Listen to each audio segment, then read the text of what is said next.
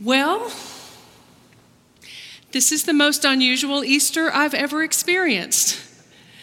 And I imagine it's the same for you. Who would have thought that there would come a day when the most loving thing to do, the most faithful thing to do as a follower of Christ, the right thing to do, would be to stay home on Easter Sunday? What would my grandmother think? And yet here we are.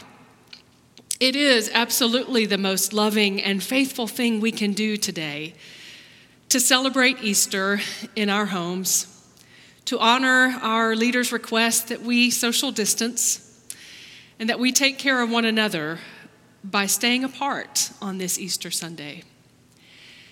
Now, we've known for several weeks that we would most likely be celebrating Easter separately, at least in body. So I wonder what your expectations have been like. What did you think it would feel like on Easter morning to hear the good news of Christ's resurrection right there in your living room, in your apartment, by yourself, or with just a handful of family members?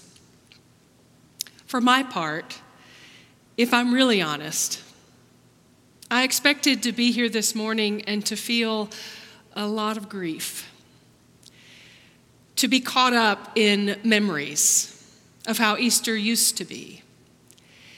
If you're part of the congregation at West End United Methodist Church, you know how glorious Easter Sunday is.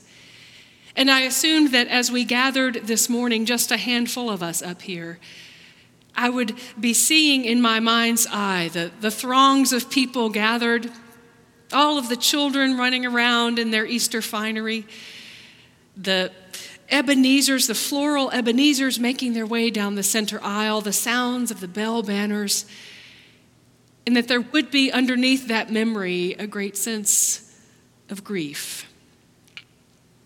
And it's true, I do miss being with all of you, and it feels awfully strange to be in this sanctuary as it is this morning. And yet, there's something about this particular experience that helps us be especially connected with Mary Magdalene and the other Mary as they sat at the tomb of Jesus on that very first Easter Sunday morning. The way Matthew tells the story of Easter morning, it was Mary Magdalene and the other Mary, we're not quite sure he, who she was, but she was one of the women who followed Jesus through Galilee and followed him all the way to Jerusalem. These women were there at the cross, and they saw Jesus give up his last breath. They saw Joseph of Arimathea take Jesus' body and place it in the tomb and roll this heavy stone in front of the tomb. And when they made their way there, at first light, on that Sunday morning, they came to grieve. They came to remember. They came to do what many of us do when we visit the grave of those we have loved and lost to grieve and remember. That's all they had left of Jesus, or so they thought. They came to sit there and remember what it had been like back in Galilee when he was at the height of his ministry and popularity. And I wonder if they told stories to each other. Do you remember that time that he took those five loaves of bread and those two fish, and, and by his power, he fed thousands of people? Do you remember that time that the woman came into the synagogue and she was bent over for, had been for 18 years, and Jesus called her to him and and she stood up straight. They had so many stories and so many memories to recount. And yet, underneath all of those memories, there was profound grief because it was all over,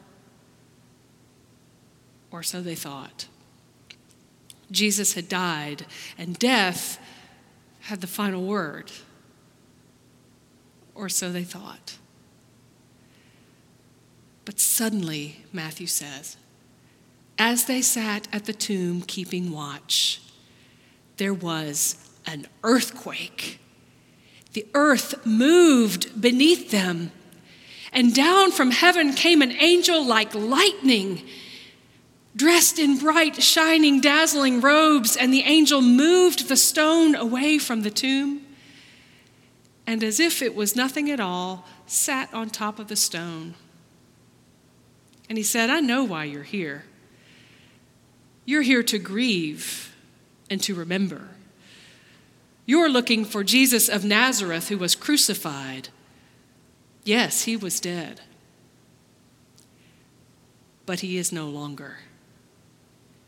He is not here. Come and see. The tomb is empty. He has been raised from the dead. And as this news is beginning to dawn on the ears of these faithful women, as they are filled with both fear and joy, not quite sure what to believe, not quite sure what to do with this unbelievable news, the angel gives them some instructions. Go, he says, go and tell his disciples to go to Galilee. He's already gone there ahead of them. There they will see him. And so these women believe and they do exactly what the angel tells them to do. They begin to run to tell the disciples what they've seen and what they've heard and to, to take all of them to Galilee because they're so ready to see the risen Christ. But these two women don't have to wait.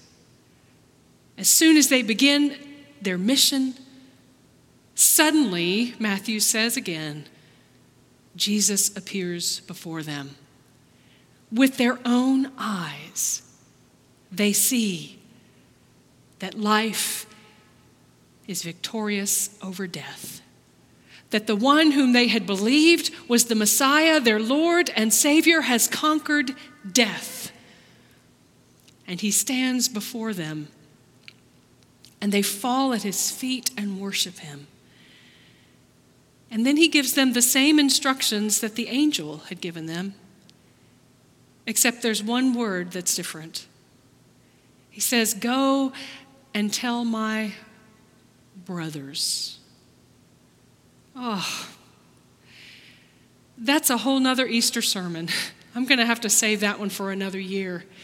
But in that one word, Jesus offers mercy and forgiveness to all of those disciples who had deserted him, betrayed him, and denied him. He reclaims them as family. And he tells these two women to go and give them the news to go to Galilee, and he'll meet them there. Now, why Galilee? In some of the other gospel accounts, Jesus shows himself to those disciples in Jerusalem. They don't have to wait until they get to Galilee. But in Matthew's gospel, Jesus says, Go to Galilee, and there you will see me. Why Galilee? Well, that's a conversation we can dig into in Bible study, and I don't have any right answers. But I can tell you what it makes me think about. Galilee is where it all started. Galilee is that place that those disciples call home.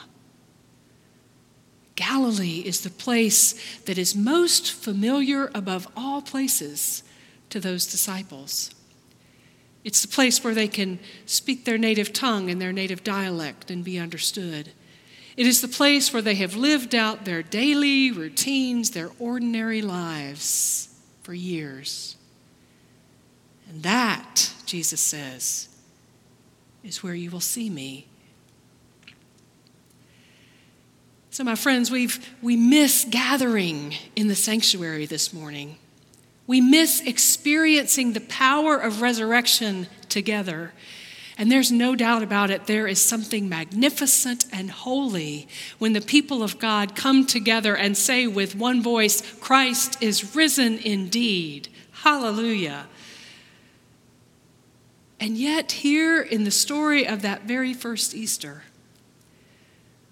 we hear Jesus saying, Look for me right where you are, in your homes in those places that are most familiar to you.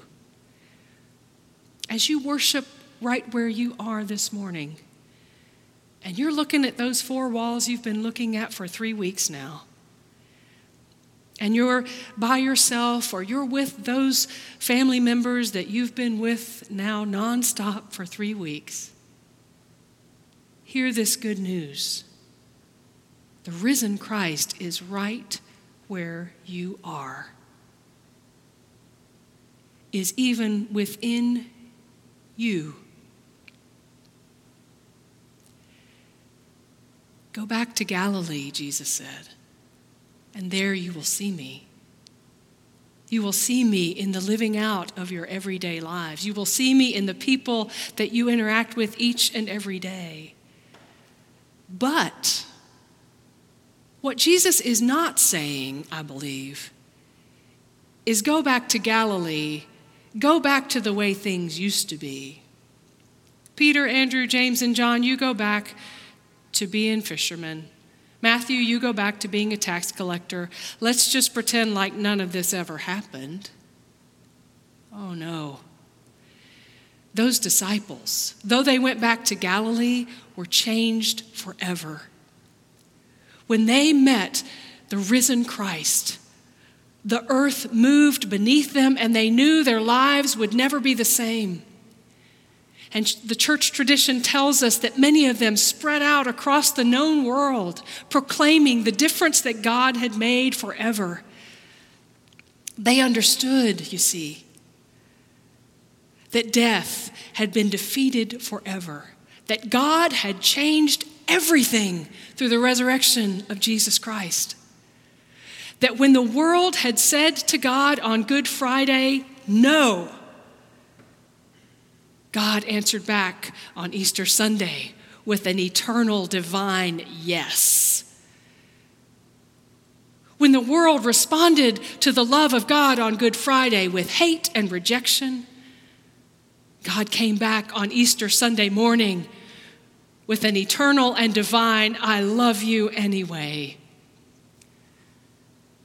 When the world went dark on that Good Friday, God came on Easter Sunday with light. And the world would never be the same. And so it is for us, my friends. Though we are in the most familiar of places this morning, in our own homes. The risen Christ is with us. He has been raised from the dead, and nothing will ever be the same. Death does not have the final word. This coronavirus will not defeat us. It can do nothing to shrink God's love for us or God's power over life and death we have rediscovered on this Easter morning a God who holds all life and who holds us in all things. And so, even in the midst of crisis, even in the midst of a pandemic, we are resurrection people. We are people of hope. We are people whose lives are grounded in the love of God from which nothing will ever separate us, not even death. And so, for today, my friends, embrace this hope, embrace this life. Let the resurrected Christ live in you and shape every word, every action that you take with those closest to you right there in your own home and with those whom you see as we begin to move back into the community, knowing that life after Easter will never be the same. Thanks be to God.